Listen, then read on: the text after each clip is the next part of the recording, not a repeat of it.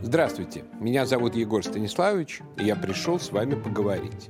Ну, как всегда, конец мая, начало июня – это пик всеобщего ЕГЭ безумия как бы этот ночь темна и полна ужасов. Из года в год сумасшедшие совершенно уже родители, школьники, они уже не учатся никогда в одиннадцатом классе, а они э, в основном занимаются только репи с репетиторами. Сами эти репетиторы уже не столько обучают предмету, сколько вот на, натаскивают, как, не знаю, собачку или хорька на разные варианты этого ЕГЭ. Когда эти экзамены проходят, там постоянно валятся э, сами школьники с сердечными приступами, их родители, кто-то вообще доходит до безумия, кончает с собой из-за недостаточно высоких баллов. Какая-то получается кощунственная пародия на страшный суд, который отделяет овец стабальников от коз, козлиш 30-бальников.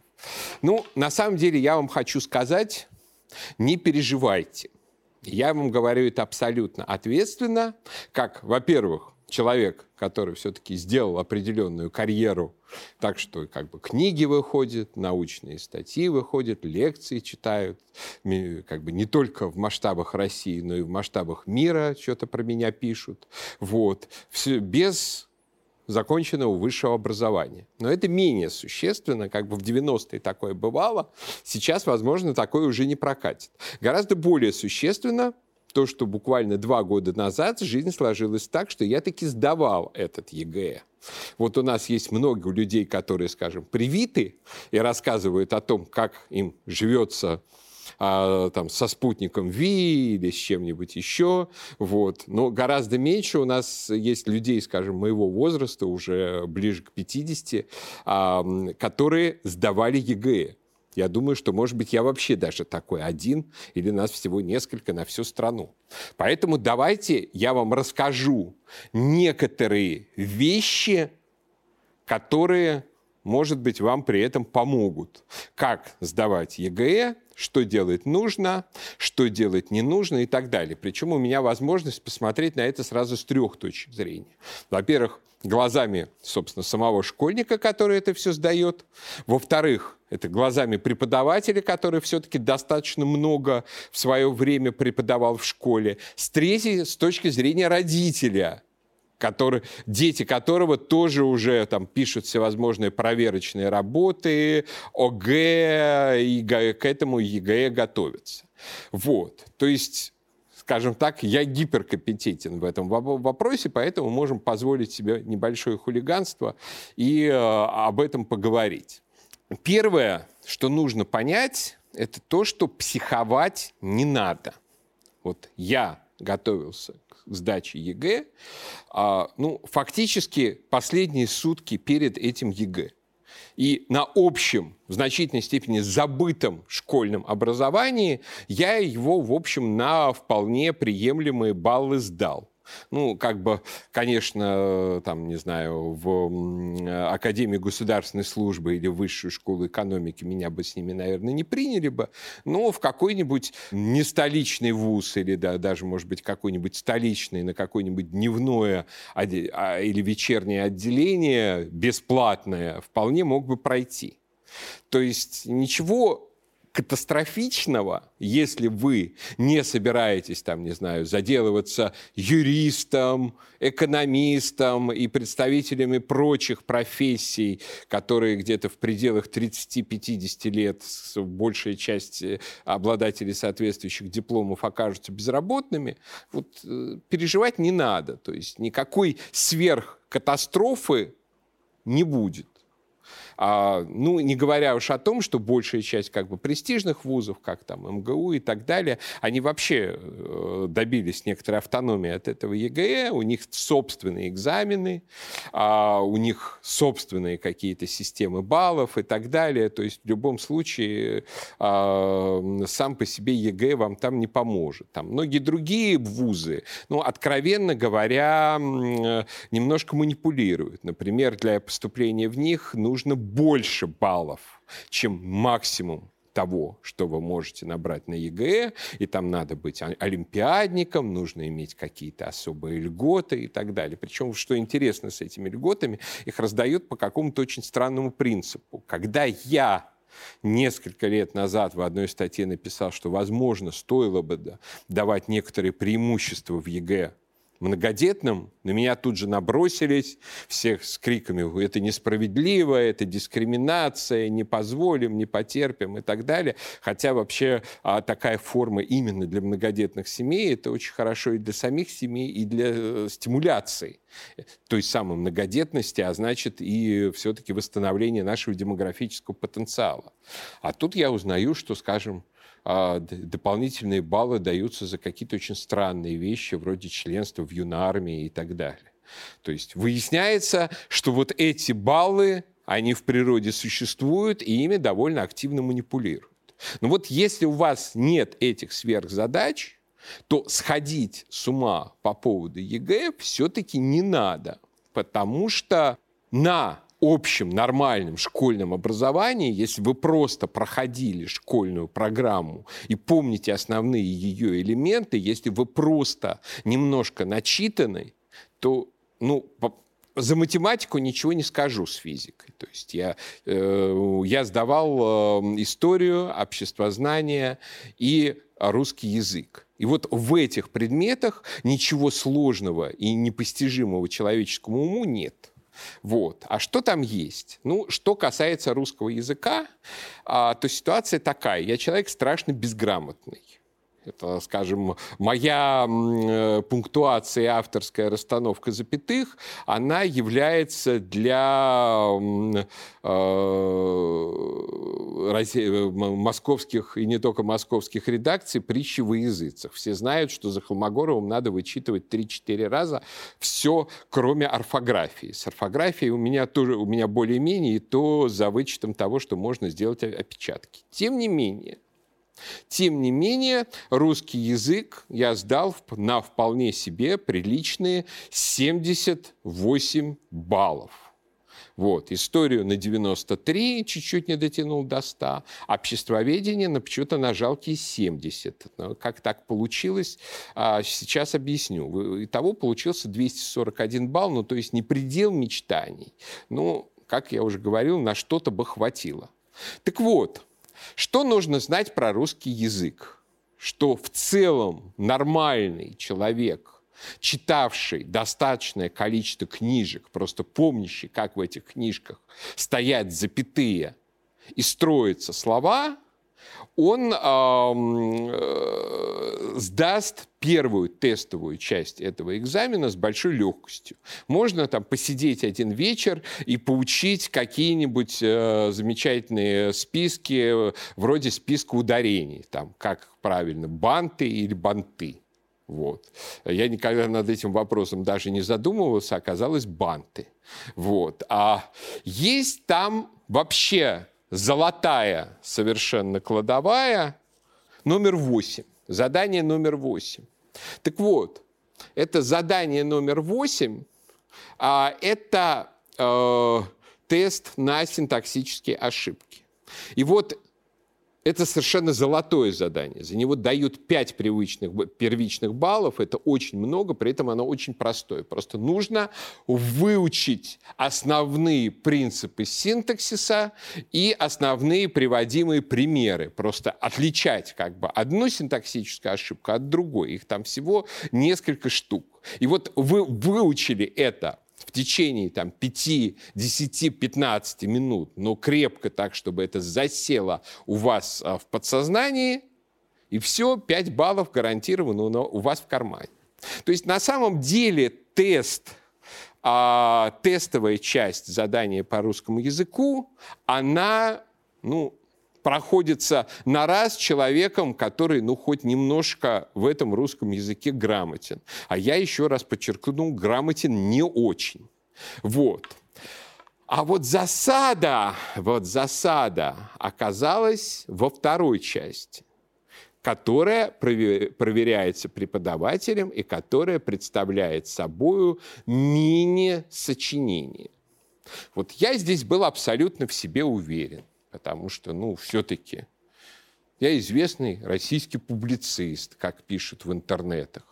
Вот выпустил какое-то количество книжек, например, вот такую книжку под названием «Русский». Они, в общем, все хорошо написаны. То есть э, э, никто еще на э, изложение мыслей и умение излагать эти мысли, наверное, не жаловался.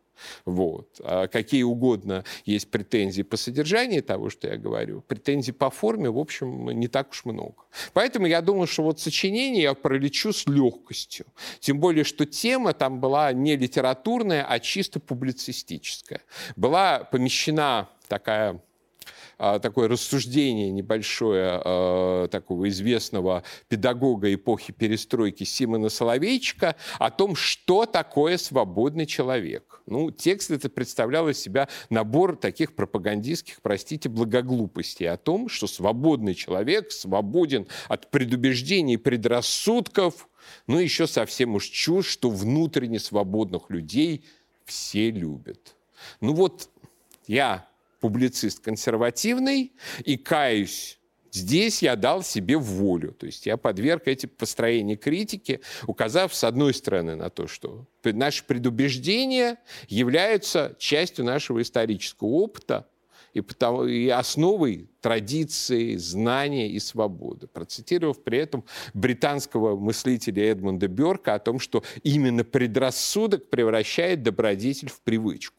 Ну а что касается до того, что свободных людей все любят, вот жил в Афинах такой свободный человек Сократ. Наверное, это был самый свободный человек своего времени.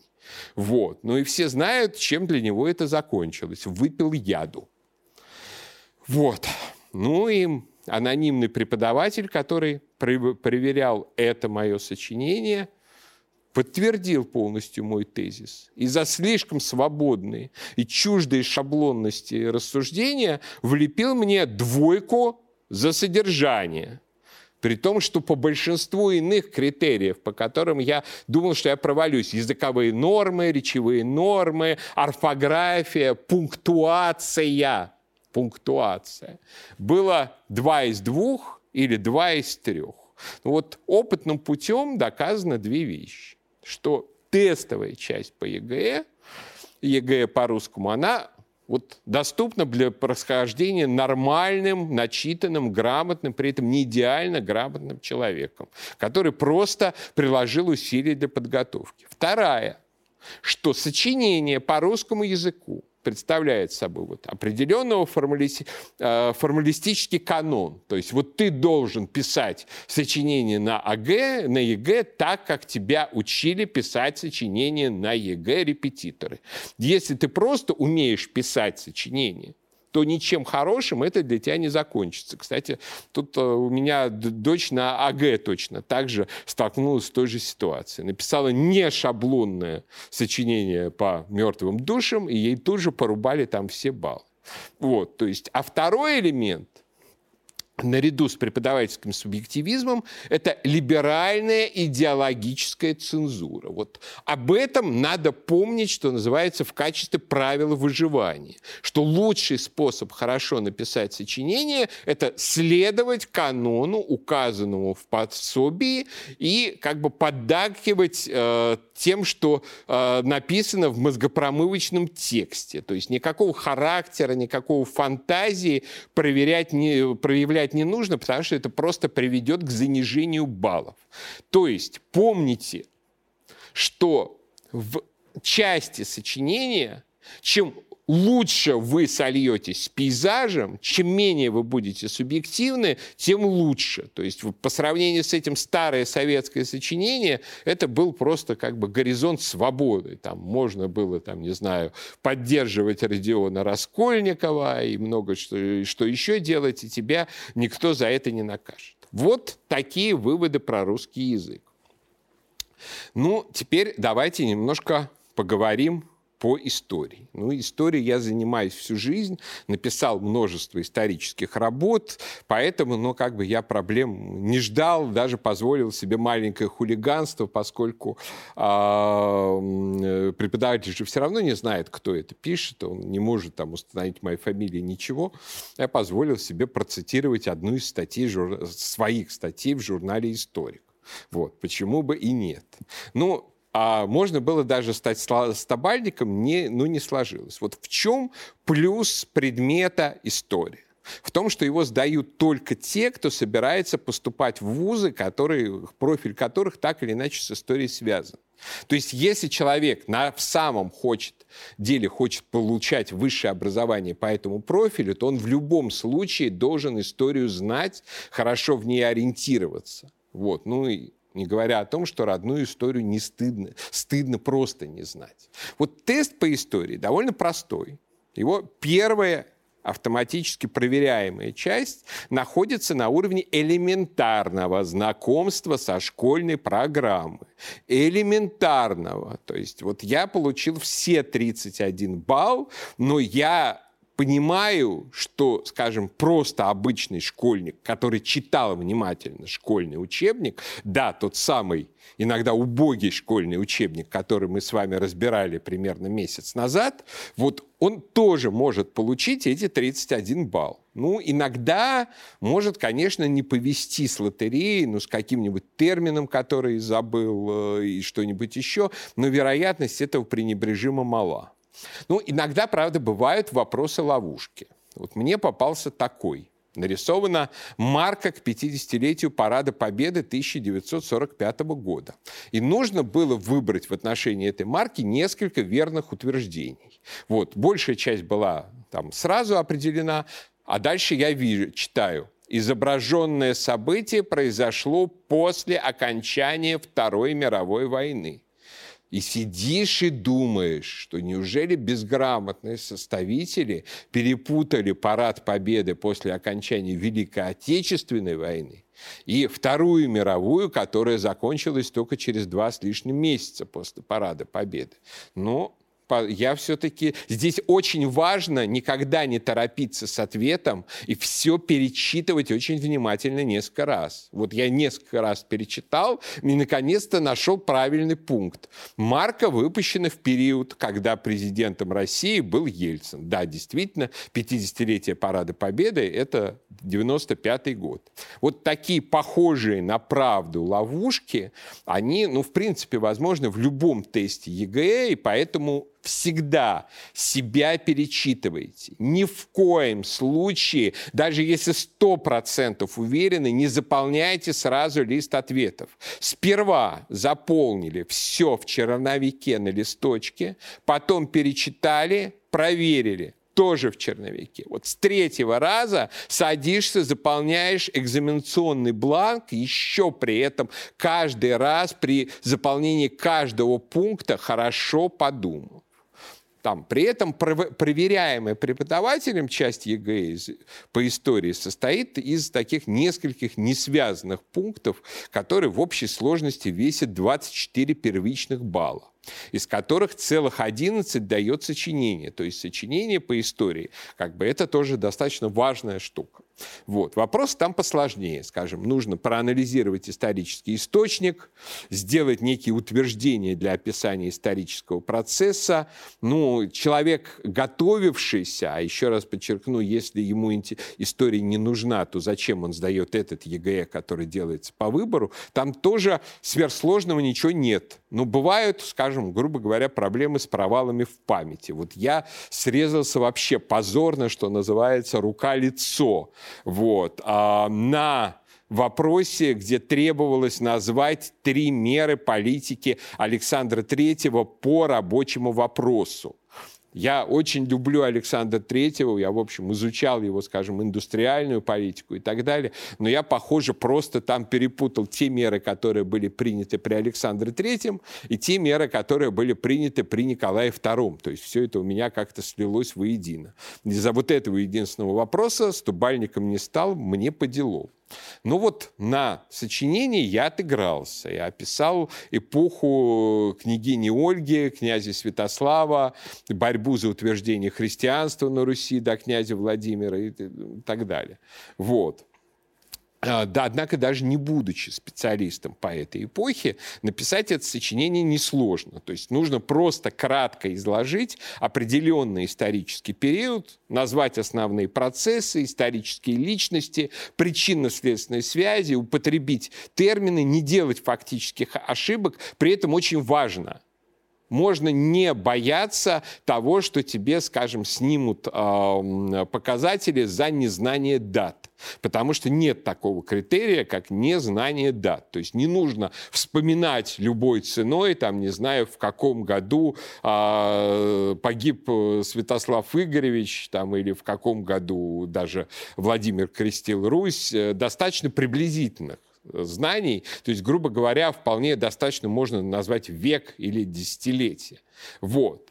А, и здесь при подготовке к этому ЕГЭ вполне достаточно изучить одну из трех эпох русской истории. Средневековье, императорский период или советский период. И обязательно один или два варианта на то, что вы выучили по этому периоду, придется. То есть не может такого быть, что не будет темы сочинения по Средневековью или по империи или по Советскому Союзу. То есть я лично рекомендовал бы Средневековье, так как там система оценок исторических процессов все-таки наименее идеологизирована. То есть и можно не, и нет риска нарваться, скажем, не знаю, там, на преподавателя-сталиниста, на преподавателя, который там отчаянно ненавидит Николая II э, или Николая I и так далее. То есть, э, а, конечно, там бывают отчаянные, например, там, фанаты Ивана Грозного или отчаянные противники Ивана Грозного, но все-таки, как правило, э, в области медиевистики все несколько спокойнее. И вот прочитав, ну, там, 10 хороших, несложных книжек, например, просто подряд читая а, биографии, как бы, выдающихся правителей в ЖЗЛ, там, запоминая при этом какие-то основные процессы, термины, персонажи, события и так далее, а, название летописей, вы будете себя чувствовать э, в а, этом сочинении по истории достаточно свободно. Вот. Ну, то есть здесь а, выбить по истории 100 из 100, на мой взгляд, при ну, как бы минимальной серьезной подготовке, как бы, то есть если бы я подготов... подготовился бы две недели, а не два часа, наверное, у меня точно была бы сотня. Ну и, наконец, лично я худший балл получил по обществознанию. 46 первичных и жалких 70 тестовых баллов. Хуже русского языка. Все это довольно комично, если учесть, что в 2006 году, 15 лет назад, мне даже предлагали на довольно высоком уровне написать пособие или, или учебник по обществознанию для российских школ. То есть мои коллеги тоже писали соответствующий э, учебник. Вот я написал полно, скажем, работ по истории политической мысли. Там, регулярно упоминаюсь в иностранной прессе в списке российских политических мыслителей. Однако надо понимать, что школьное обществознание никакого отношения к реальной науке об обществе не имеет. То есть чем больше ты знаешь там, по политологии, по политической философии и так далее, тем, скорее всего, хуже у тебя будут баллы, поскольку эти твои знания тебя подведут. То есть, что такое наше обществознание? Это искусственная совершенно дисциплина, составленная из ошметков правоведения, политологии, либеральной экономики и экономикс. Причем именно либеральной экономикс, а не какой-то другой. И псевдофилософии. То есть абсолютно вот такой профанационной псевдофилософии. То есть если вы на реальный философ, экономист, политолог, правовед, вы, скорее всего, этот экзамен провалите до той или иной степени. Вот его можно пройти только при зазубривании вымышленных определений, данных в специальных учебниках и пособиях по этой э, дисциплине, и которые специально написаны под ЕГЭ и вот за пределами этой системы ЕГЭ абсолютно бесполезны. То есть, знаете, это вот такая специальная физика, где там до сих пор присутствуют какие-нибудь там флогистон, неделимые атомы и все в том такое. Вот знаете вы, например, что среди функций семьи следует различать, это я примеры беру одного из очень популярного пособия, Баранова, Воронцова и Шевченко, без которого ни один обходящий, э, готовящийся к экзамену не подходит. Так вот, среди функций семьи надо различать репродуктивную, социализации, хозяйственно-бытовую, это, видимо, кто варит борщ, экономическую, это, видимо, кто платит деньги за этот борщ, социально-статусную, эмоциональную, защитную,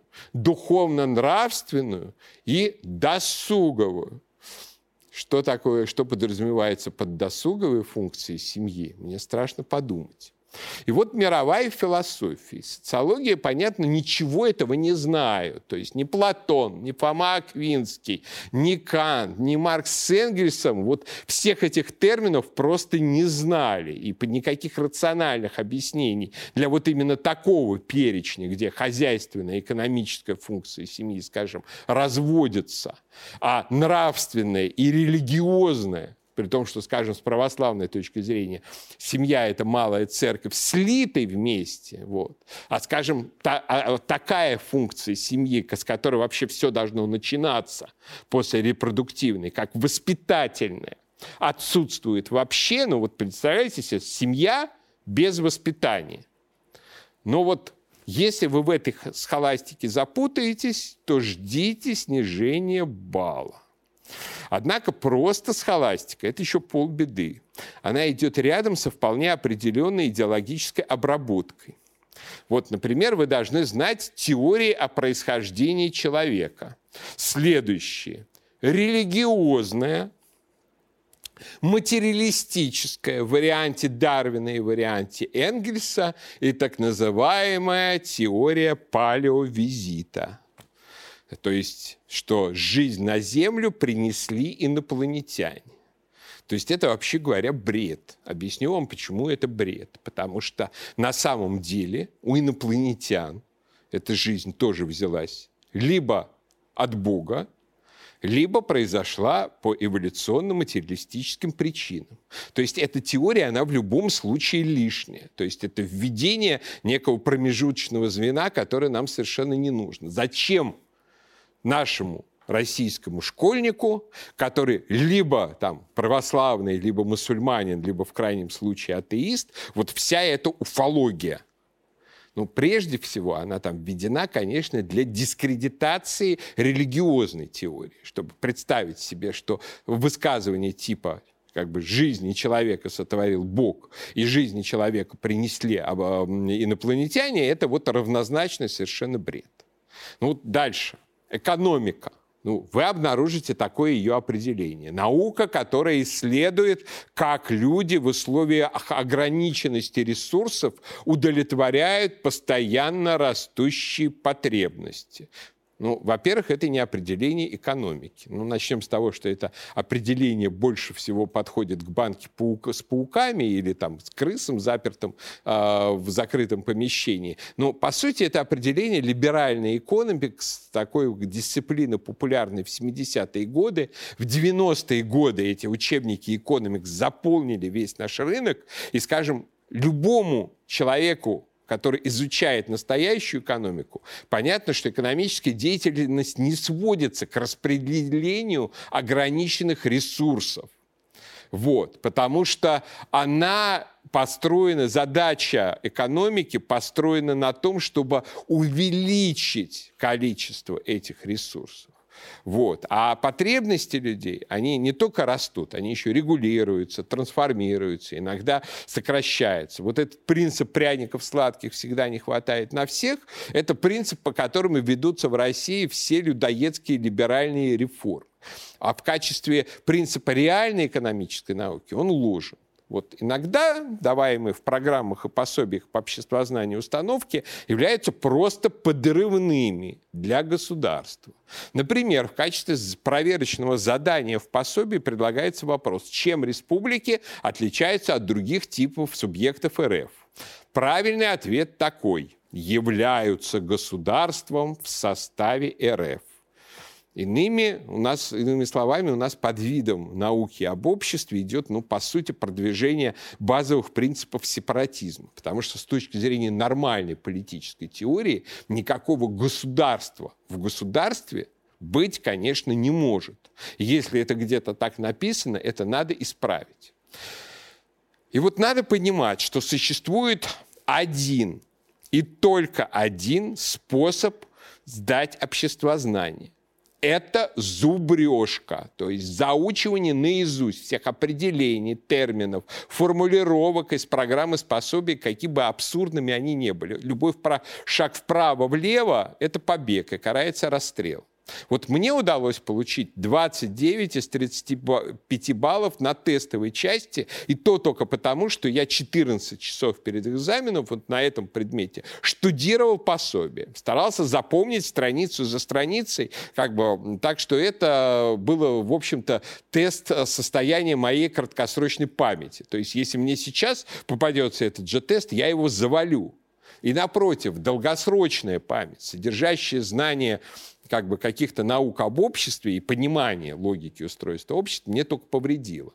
Например, в ответ на вопрос, какие типы вертикальной социальной мобильности, социальных лифтов я знаю, я, например, написал аристократия и меритократия.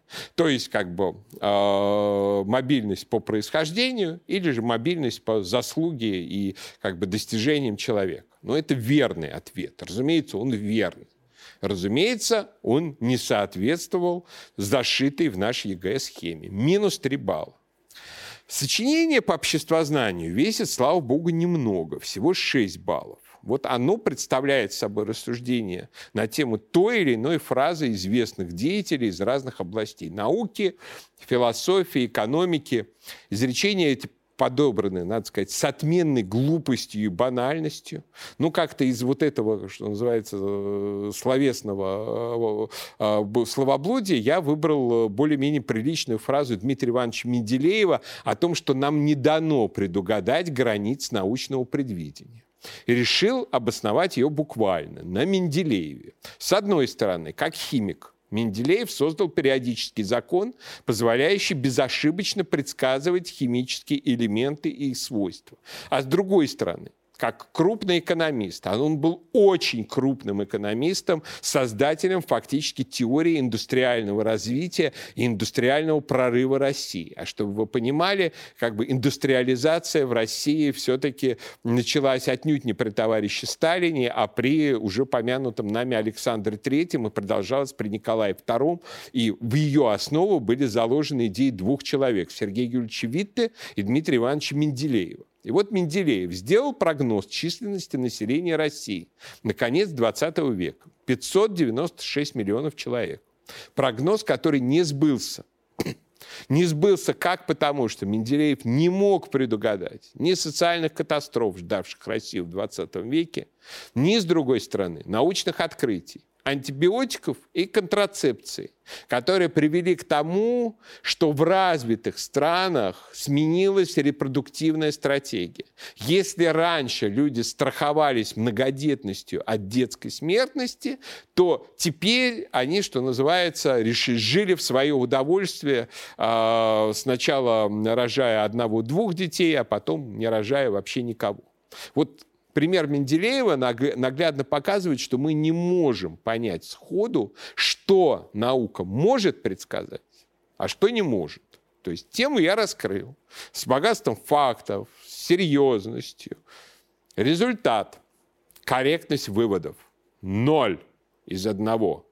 То есть проверявший сочинение преподаватель попросту забраковал содержание. Количество приводимых социальных фактов и примеров. Один из двух. То есть там полдюжина была приведена фактов, включая тех, которые преподаватель, возможно, и не знал. Но, однако, мало. Теоретическое содержание. Один из двух. Ну, плохой из меня теоретик. Не Симон Соловейчик, честное слово, простите. Ну вот если бы не эти баллы за сочинение, отобранные, безусловно, несправедливо, то количество тестовых баллов составило бы 80. И тогда бы мне бы хватило на дневное отделение любого профильного российского вуза, если бы я захотел туда пойти.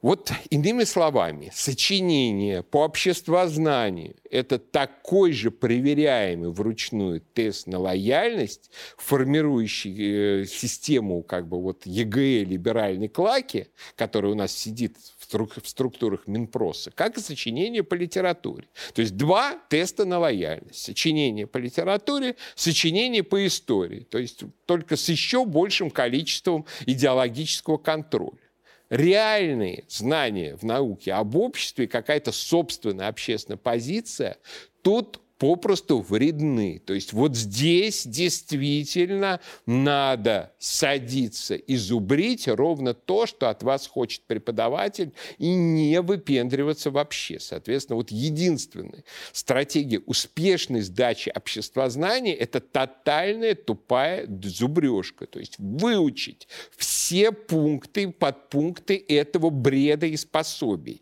И не выбегать ни в коем случае за флажки. Ну, собственно, для этого данный абсурдный лженаучный предмет и ЕГЭ по нему и придуманы. То есть зубрежка должна проникнуть в подсознание. И большинство школьников, ну, даже которые не профилируются на обществознании а, и не имеют дела с наукой, должны вот запомнить вот то, что им вбили в этом в пособии. Так что это будет единственное, что они узнают об обществе в течение жизни, если они, скажем, ну, не занимаются какими-то общественными науками. И потом при решении любых общественных вопросов, например, при политическом выборе, не имея никаких других знаний, смотря, что называется, а, что-то по ящику. У них должно вот все вот это, вся вот эта ахинея из этого учебника вылезать из подсознания. Скажем, что буддизм – классная религия, а христианство отстойное. Что экономика – это раздел на всех пряников, которых не хватает. А что можно выпечь новое, это не должно приходить в голову. Что воспитательной функции у семьи нет. А значит, там, не знаю, привет ювенальной юстиции. А что какая-нибудь республика, какой-нибудь стан – это государство в составе РФ, а не просто как бы административное подразделение в единой стране, а значит ничего страшного, если оно заведет армию, валюту, паспорта или вовсе в общем, отделится. То есть на самом деле вот обществознание как ЕГЭ-дисциплина, это либи- реальная либеральная мина под наше будущее. И отношение к этому предмету в нынешнем его виде может быть только одно. Карфага деленда эст. Карфаген должен быть разрушен. Вот здесь просто не должно быть вот этого предмета и этого экзамена, либо надо полностью переписывать а, пункты, как бы все основные пункты программы. Но это обществознание. Здесь минное поле, как я уже сказал, что тут надо просто полностью зазубриться, отключить сознание и этот этап жизни пережить. Но в целом, если говорить об ЕГЭ, то остается, как бы надо понять одну простую вещь, что то, для чего он придуман, то, что нам обещали, то, что нам, как нам его продавали, что это предельно объективная система, в которой нет там, э, места коррупции, нет места а, преподавательским капризам и так далее, это оказалось не так более-менее объективной системой здесь является строго тестовая часть, с которой, надо сказать, наши борцы с ЕГЭ боролись больше всего. Вот, вот эта обезьяне тестовая часть, она действительно объективная. Она показывает, что ты знаешь на самом деле, а что ты не знаешь совсем. Насколько ты сообрази, сообразить, насколько тупой. А вот все эти сочинения – и по литературе, и по русскому, и обществознанию, и так далее. Все то, что проверяется преподавателем и поддается субъективной оценке, это все, ну просто в чистом виде бал вкусовщины, капризов и так далее. Единственный элемент вкусовщины, который из этого исключен, это то, что они не знают, кого конкретно они проверяют. То есть на них там не давит ни фамилия, ни что-то еще. А по содержанию они видят что-то не похожее на то, как у них написано в пособии или сидит у них в голове от этого Симона Соловейчика, и, э, соответственно, рубят вам оценки. То есть в этом смысле ЕГЭ как э, объективный оцениватель наших знаний, он не работает.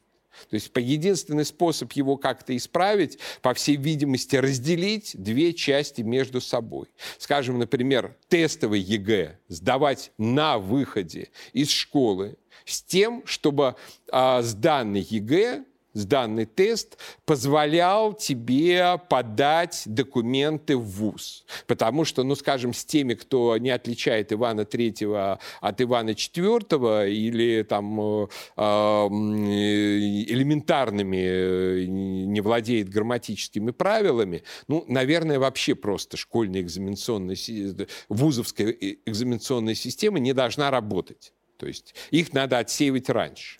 А вот при приходе в ВУЗ действительно нужно писать вот этот вот ЕГЭ, который а, э, проверяет преподаватель. Пусть он проверяется анонимно, пусть действительно по-прежнему никакие э, преференции в виде э, фамилии, заходов э, там, со стороны и так далее не действуют.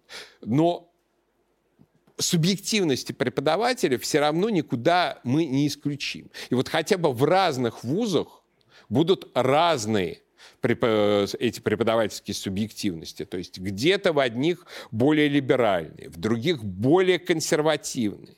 Но во всяком случае а, это будет более разумно, чем нынешние, скажем так, зомби из непонятно откуда взявшиеся, а, которые, для которых любое, любое согласие с розовой линией, любое несогласие с розовой либеральной чушью уже криминал. Ну вот как-то вот так вот. Так что не бойтесь. В принципе, это все проходимо. Но есть подводные камни. И эти подводные камни являются частью системы.